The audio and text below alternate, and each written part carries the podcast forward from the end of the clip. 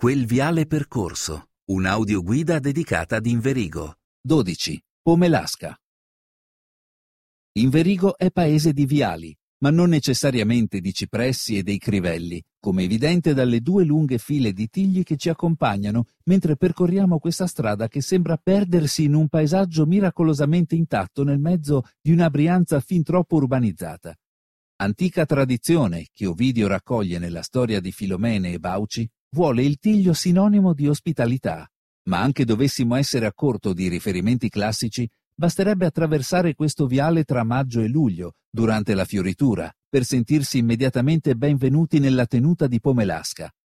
Prima appartenuta alla famiglia Ciocca, poi ai da Giussano, a partire dal lontano 1786, anno in cui Fulvia Squarcia Giussano sposò Cesare Sormani, quinto conte di Missaglia, Pomelasca ha visto succedersi sei generazioni di sormani ed è a loro che dobbiamo questo piccolo miracolo di equilibrio paesaggistico. Posta a sommità della collina, perfettamente inserita all'interno del paesaggio, a catturare la nostra attenzione è la famosa chiesa in cotto intitolata la Regina della Pace, la cosiddetta Chiesetta Rossa. Divenuta presto uno degli edifici più rappresentativi di Pomelasca, è in realtà un intervento recente, del 1952, e fu costruita dai fratelli Alberto e Ludovico Sormani nella volontà di creare un edificio in cui la semplicità delle forme convivesse con una grande densità simbolica, quasi uno scrigno destinato a contenere tutta la storia dei conti di Missaglia e di Pomelasca, dalle sepolture alla campana del 1330 proveniente dal monastero di San Genesio a Colle Brianza,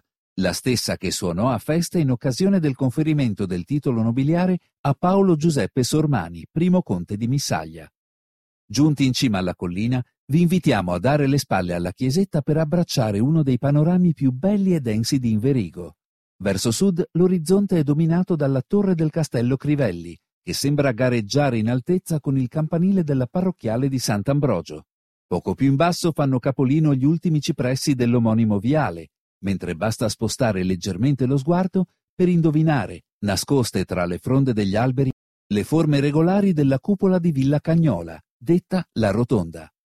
Infine, una di fronte all'altra, quasi in un gioco di specchi, due ville sormani, quella ottocentesca di Pomelasca, nelle sue sobrie linee neorinascimentali, e la settecentesca Villa Sormani Andreani Verri, ramo cadetto dei Sormani da Missaglia già dalla fine del Seicento e situata nel territorio di Lurago d'Erba.